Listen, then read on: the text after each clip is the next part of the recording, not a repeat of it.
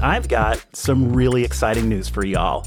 We have been nominated for a Webby for Best Technology Podcast. A great big thank you for making this Webby a possibility. If you want to vote for the Traceroute podcast for the People's Voice Award on the Webbies, go to bit.ly slash traceroute Webby. That's bit.ly slash traceroute Webby. Or click the link that is included in the show notes.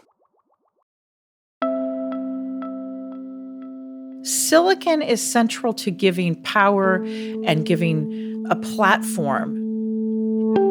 It democratizes things that were otherwise held for the very special few scientists and labs.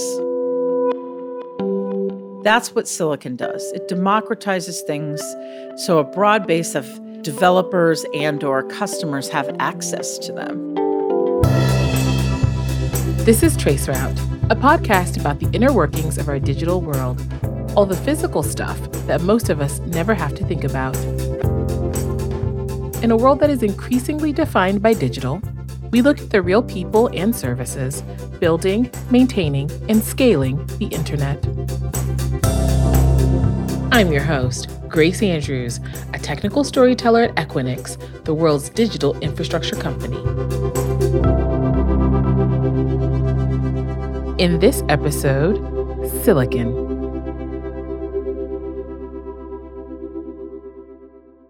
To learn about the role that silicon plays in today's internet, we'll begin with a kid watching her dad tinker with tech. I grew up in Silicon Valley. Never imagined that I'd work in semiconductors. Renée James grew up alongside the computer industry, watching it become a huge part of the American economy and I'm the CEO of Ampere Computing, which is a rare company in the sense that it's a startup semiconductor company building high performance microprocessors for the cloud. A lot of us have a picture in our mind of what the 1970s and 80s were like in Silicon Valley. We can imagine Steve Jobs and Woz in a garage working into the night to perfect a motherboard nerdy, ambitious, passionate people graduating from Stanford and starting jobs, and people working to improve technology, which could then improve the world. But at the time, Renée wasn't interested. My dad, he used to work at HP and he used to like to go to Fry's Electronics and build motherboards and build computers. And that was something that my friends' dads and my dad did. And was kind of nerdy and they wore pocket protectors. But when Renée James did grow up, she joined the industry she never expected to love. She went on to a storied career at Intel and now heads up another semiconductor company. And whether she's working at a major corporation or hustling for her own startup, one material has stayed consistent. In an age of cloud computing edge computing, and a future we can't even imagine yet, silicon is just as vital now as it was then.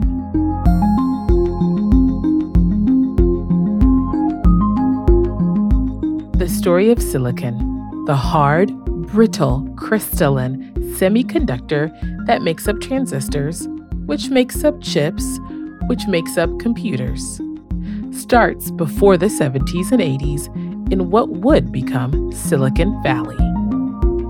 It starts with Bell Labs, the company named after Alexander Graham Bell, the inventor we all learned about in history class. And the company that grew out of that in the United States was American Telephone and Telegraph, which effectively had a monopoly and controlled pretty much all of the telephone service in the United States. Jon Gertner is a journalist and author, and he wrote the book The Idea Factory Bell Labs, and the Great Age of Innovation. The phone company AT&T, as it was known then, created a research and development lab in 1925, and that was called Bell Telephone Laboratories.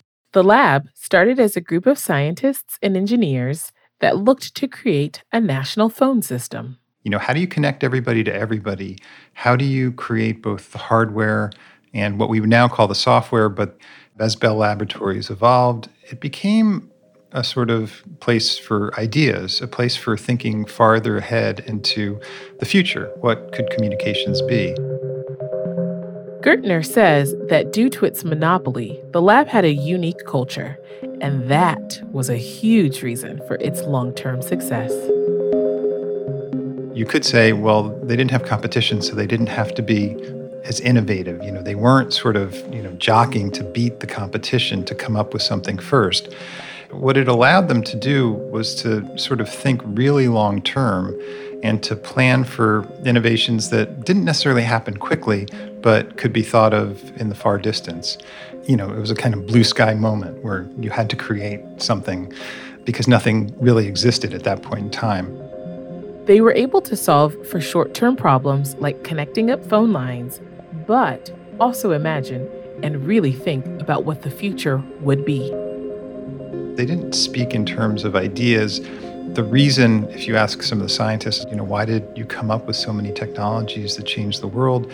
Uh, it wasn't so much that they had a lot of people with great ideas, although they did, but it was that they had really great problems to solve. There was no national communication system like this anywhere in the world, and they had to create it almost from scratch.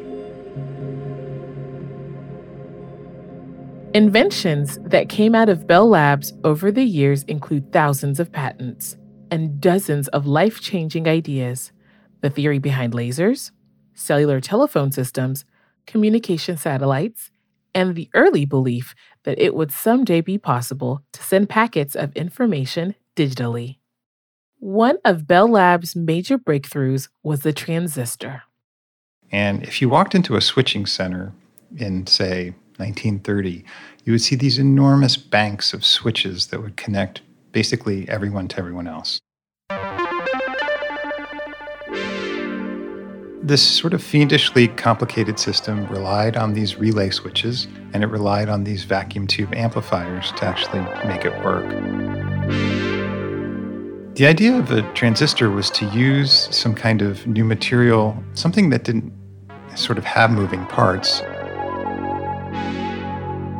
when we say that the transistor is the building block of all electronic products, we can sort of just say what it was. It was an amplifier and it was a switch that replaced the vacuum tube and it replaced these electromechanical relays. It made everything smaller, it made it faster, and it made it better.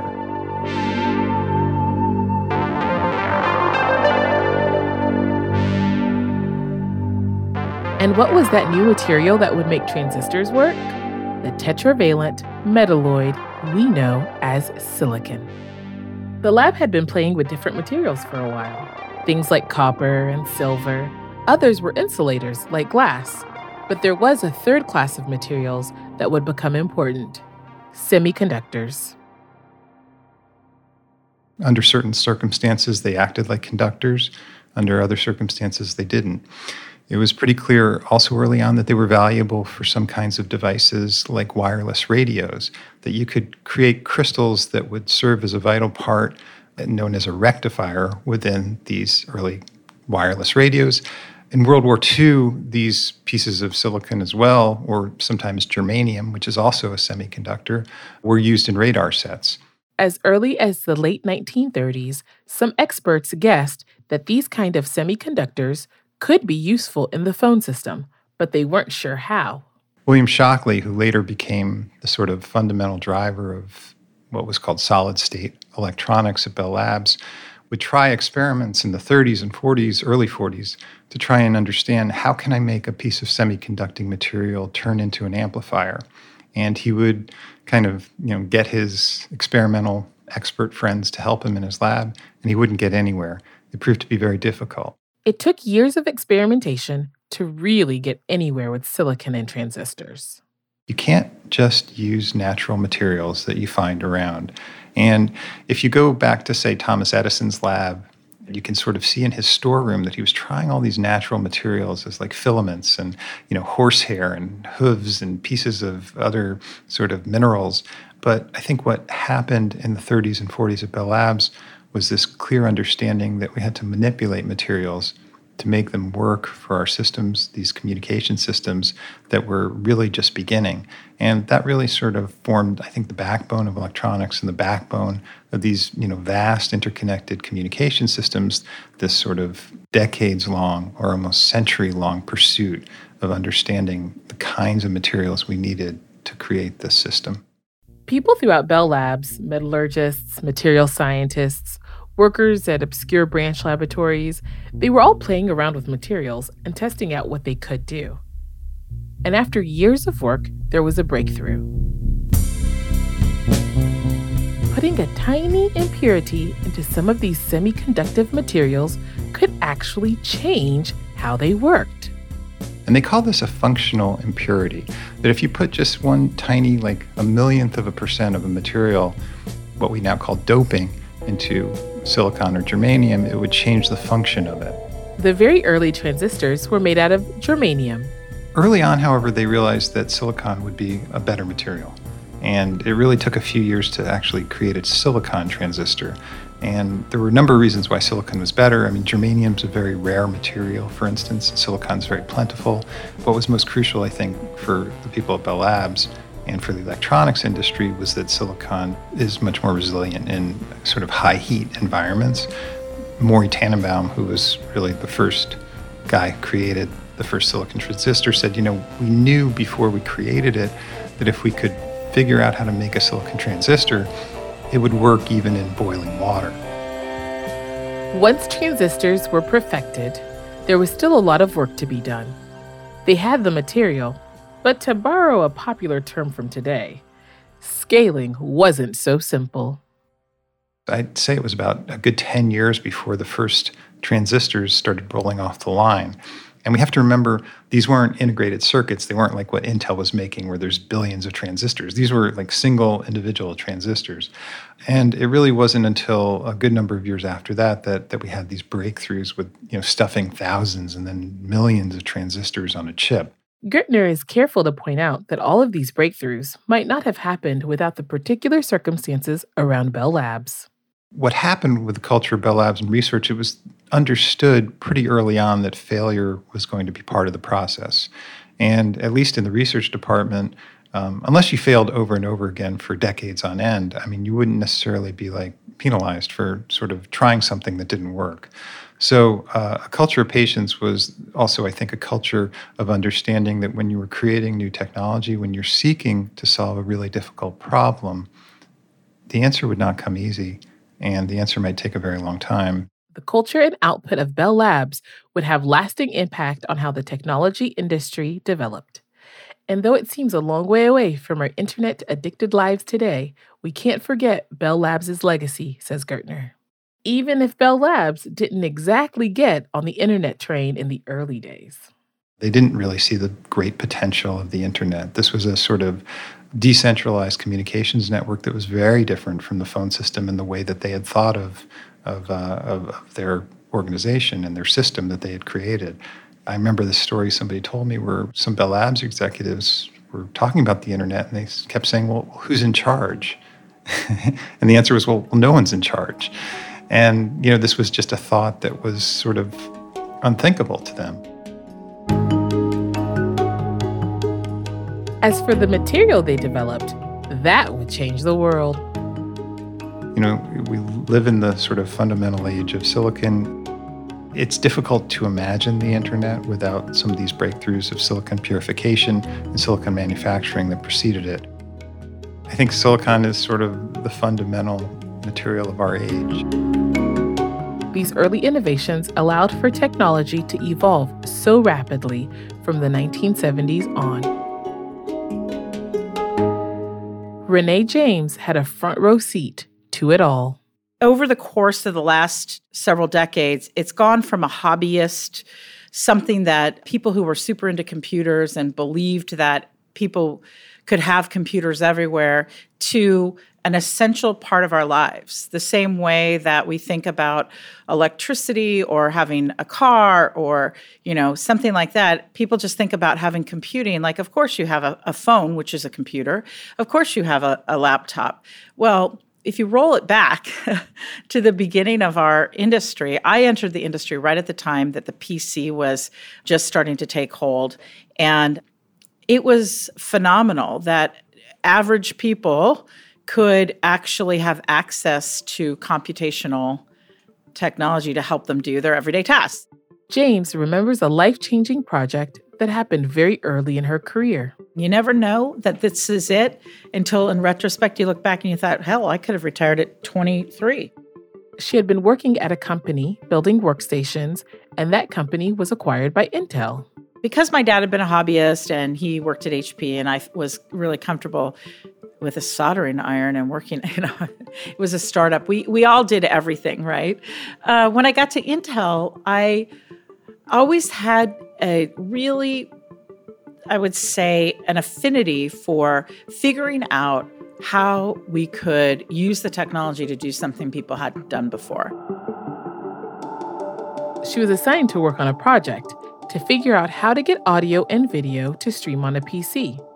It already had worked on Mac. And the PC, you know, no one really believed that the PC could even maybe play video or or audio back. We basically made video and audio work on the PC, and it was called Video for Windows. It was an add on product to early Windows, and then it became, of course, the integrated uh, framework for how, how you just stream something like Zoom or what have you back on a PC. I have to say, when that first video, and it was a video of a guy windsurfing in the Columbia Gorge with music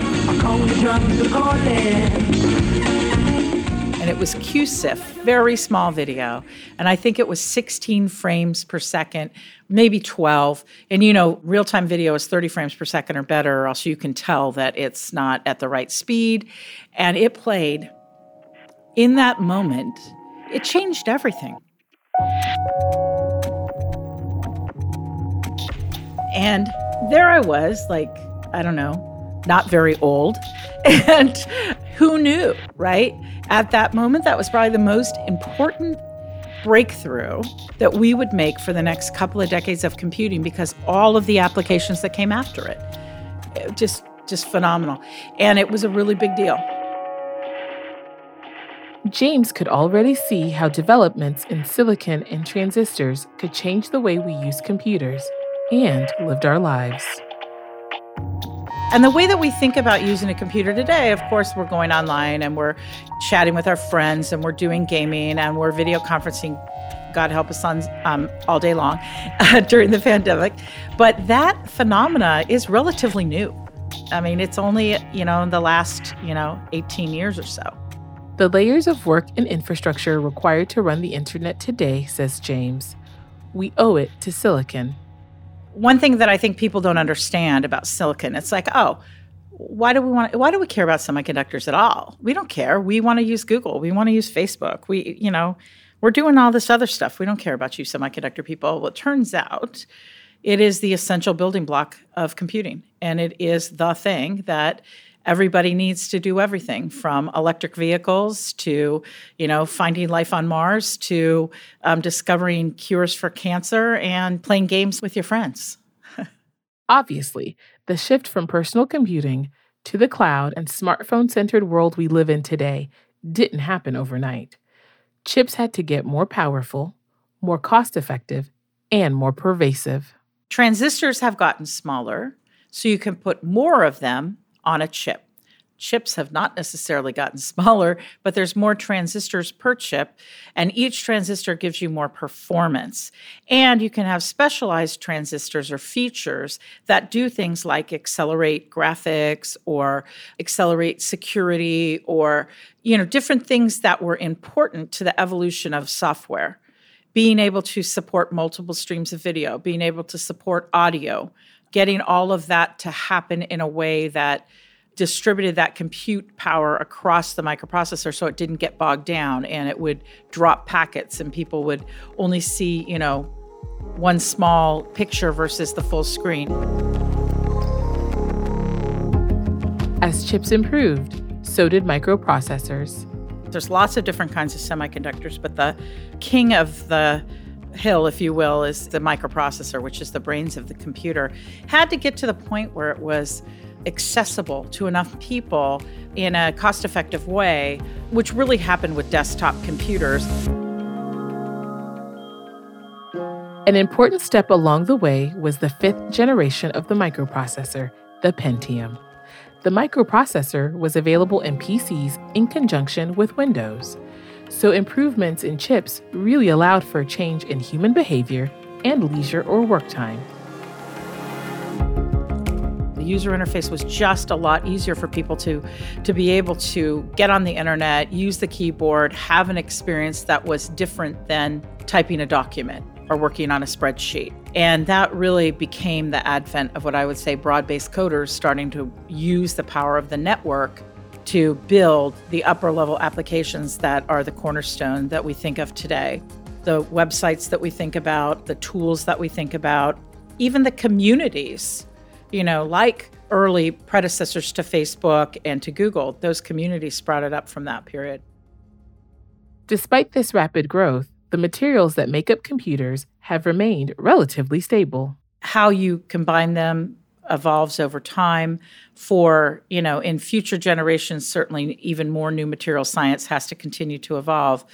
I think the biggest development in the last um, decade or so has been around how to architect and use those transistors in the most efficient way you know to really work on power and power distribution and take into consideration what's going on in a data center you heard that right.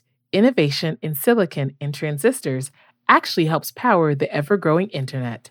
It's something James thinks about each and every day as she runs Ampere, which focuses on cloud computing. So, if you think about a cloud, it's run out of a data center somewhere in the world or multiple places in the world that are racks and racks and racks of computers that have to be cooled in order to stay at the right ambient temperature so that the semiconductors don't overheat. So, the more power efficient and lower power that we can make these massively powerful machines, uh, the better it is, the easier it is to cool, the better power management you have inside your data center, and the lower cost it is to operate them. How do you get the most performance at the right power and the most density, meaning the most number of transistors or cores, if you will, at the right power. Despite their key role in all things computing, why do silicon and transistors continue to be overlooked? Why is it that so many people ignore the hardware involved in pushing the internet forward? Maybe because it's just a lot harder to manipulate. Chip design is complex. It requires a lot of creativity each generation to come up with what's going to be new and how to how to lay it out, where to put things, what to do, how to continue to innovate, and it's definitely a very competitive process. But I have to say there's a tremendous amount of artistry to it in the sense that the computer scientists and the physicists and the architects who do this work, in many, many ways, they are dreaming up what's possible.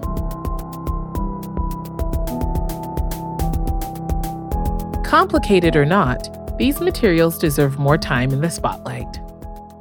I mean, besides your phone, besides your laptop, besides your car, your refrigerator, your home, your um, I don't know, your whole life, maybe your toothbrush, maybe not. Um, silicon powers everything. Different kinds of silicon, right? Whether it's radio silicon that powers your cell phone, there's a microprocessor also in the phone. There's a graphics processor in the phone, and there's a wireless processor in the phone. There's the same in you know your MacBook or whatever you're using. So silicon is everywhere. Not all silicon is created equally the level of complexity of advanced silicon or microprocessors as um, at one end of the spectrum, and cloud and the data centers that run the cloud tend to be built on the most advanced, most demanding silicon available in the market today. Because of the performance and the real time nature of the response and the applications that are running in the cloud and the scale of the cloud, et cetera, et cetera. The cloud, the place where most of us are computing today, still needs innovation in chips, in processors, and in computers to continue to improve. It's where James and her company have focused their efforts. We've built the first microprocessor that was 100% built to serve cloud software. So that's a different level of performance, a different way of structuring the microprocessor, and actually specific features that accelerate and assist cloud software. And that's been the history of semiconductors. Every generation, you can make it more powerful to give the software the horsepower it needs to get better and better, but also put in special features to assist different kinds of applications. Cloud computing is only a piece of the picture. Advances in the way we use silicon will also mean advances in how we use our devices and the internet itself. There is a lot left to do. Because there are things in software you cannot do because you don't have enough performance, right? And you hear a lot about that in artificial intelligence and in different areas of research where they're pushing the outer boundaries and they have to cluster together computers and they have to tie together different kinds of processors to get enough horsepower. Those are those are the things that we live for. We live for people building the next thing that's going to get us, you know, to demand from us as microprocessor people to build something even better. James says it's an exciting time to work in the space. Market segments are growing, applications in spaces like AI abound, and innovation spurs more innovation. I think that we're seeing a bit of a renaissance of of an interest in computer design. For you know, probably the last 10 years, we've heard so much about all these cloud companies and you're like, yeah, and there would be no XYZ without like what are we chopped liver over here? I mean you know here here's you know this the, you know a company building all this stuff so you can do ai and here's a company who's building all this stuff so you can do incredible things that you know in compute. And no one says a word about them. They never say boo. They're like oh yeah we can we're this great software company. We're worth a bazillion dollars. And you're like really? That wasn't really that complicated. How about you put 30 billion transistors down and make that thing turn on and work and all that new energy in the space is also exciting for James, who has dedicated her life to the industry. So I find the innovation in semiconductor technology to be awe inspiring because they have to imagine a future that doesn't exist and then make it come true. And in that sense, there's nobody who came before them. It is so complicated, and that complexity is lost on most people. They think, oh, yeah, you know, people make chips, super easy. You put them in a laptop, it turns on, it works perfectly. Yeah, if only that were true. I mean, we're talking about tens of billions of transistors in each one of these things. And a transistor is not visible to the naked eye.